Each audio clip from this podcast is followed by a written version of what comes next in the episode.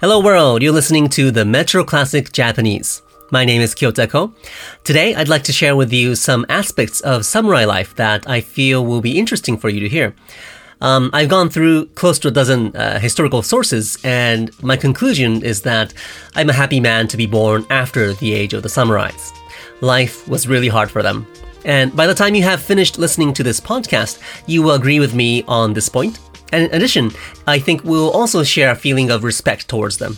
I won't even need to uh, convince you, I just need to state plain facts. Let's start with a little background. Japan was ruled by the samurai class for 700 years until the late 19th century, and samurais had their own set of rules and virtues that are not totally relatable for us living in our modern day world.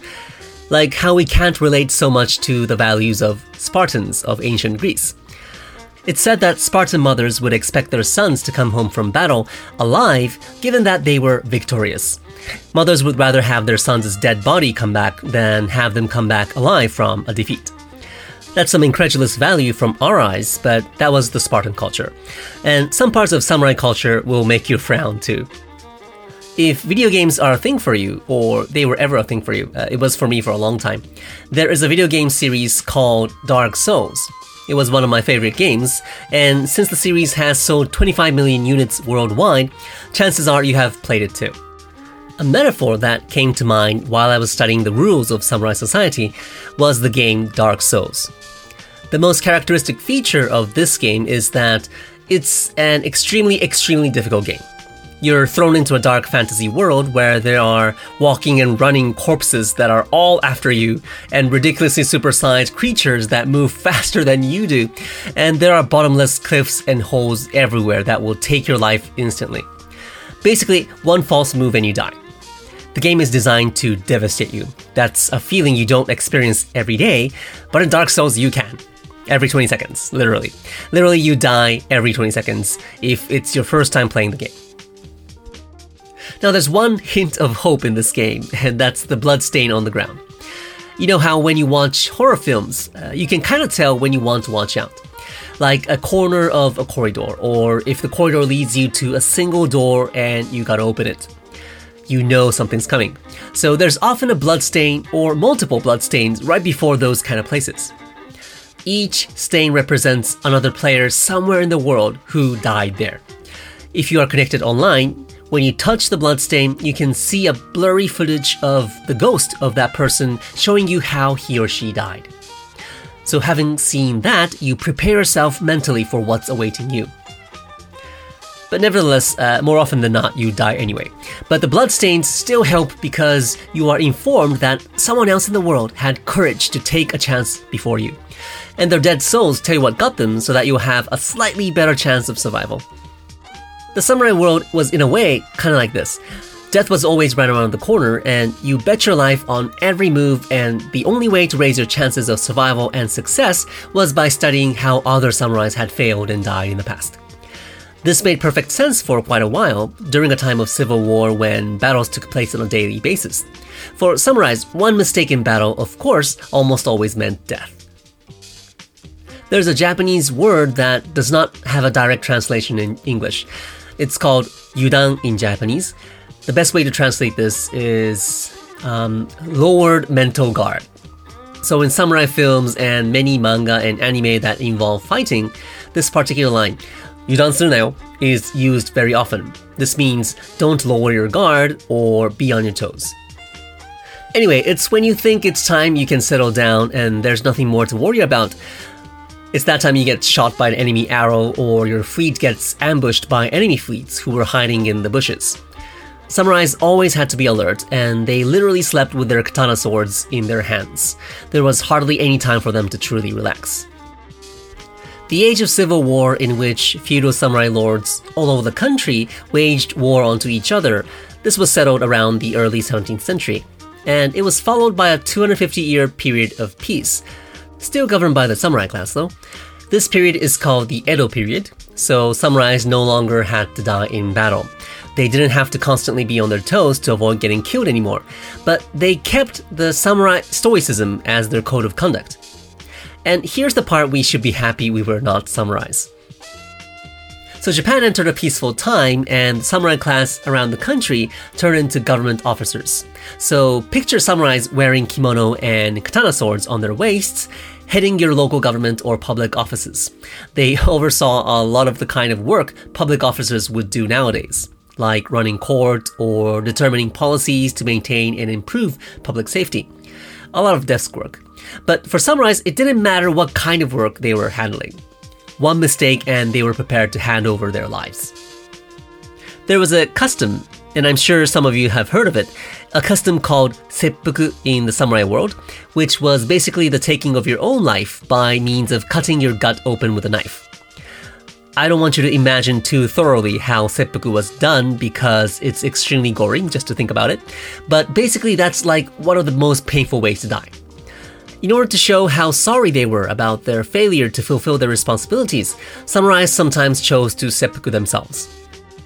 So during the age of civil war, if a samurai was assigned a role to, for example, lead an ambush on the enemy from the side, but for some reason failed to do so, and that caused the deaths of hundreds or thousands of soldiers on his side, even if he himself managed to retreat from the battle alive, he would later seppuku himself.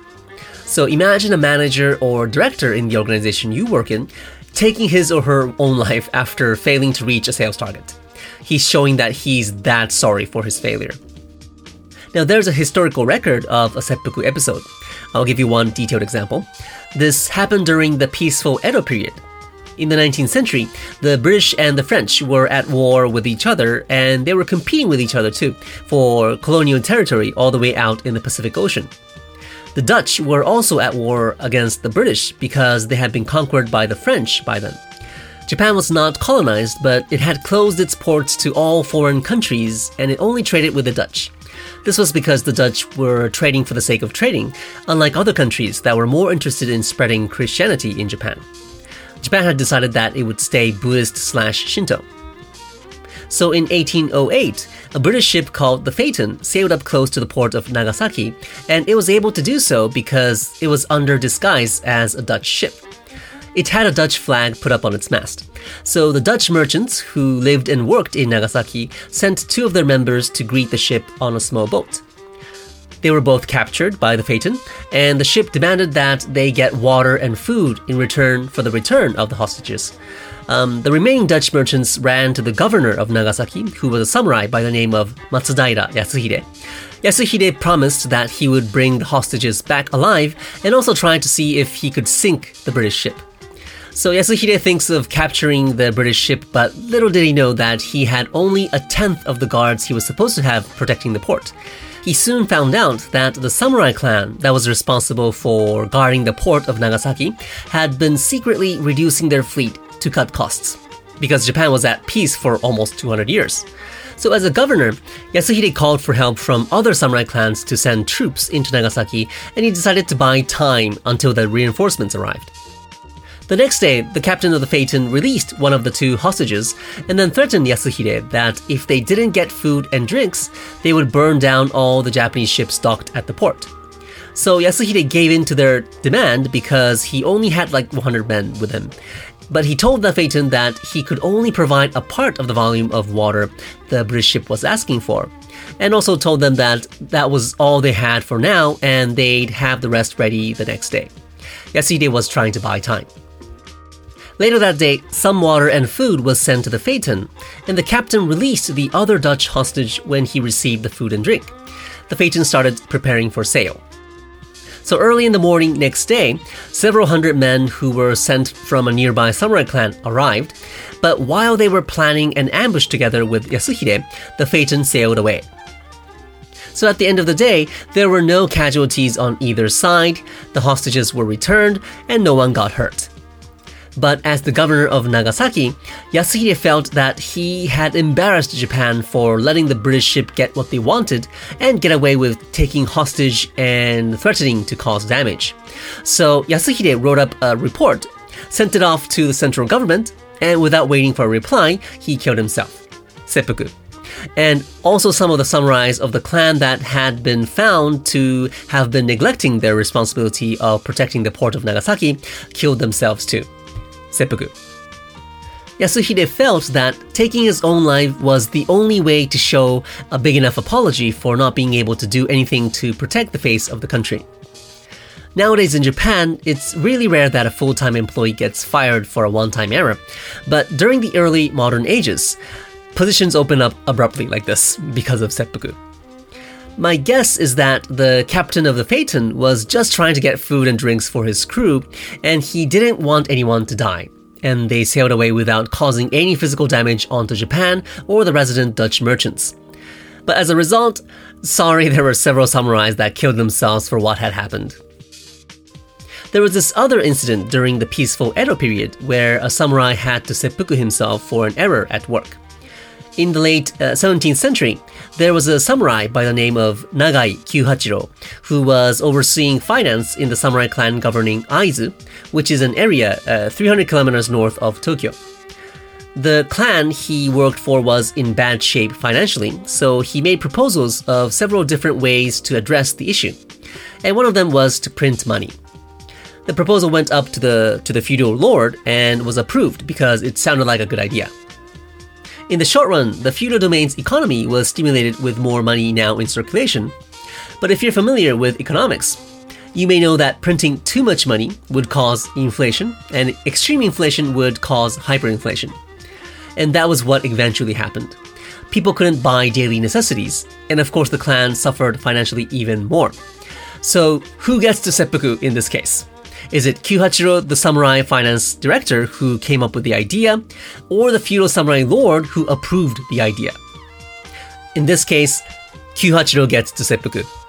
Although it was partly his fault for not anticipating the, the consequences on the economy, the head of the clan approved it. You'd think it's unfair, right?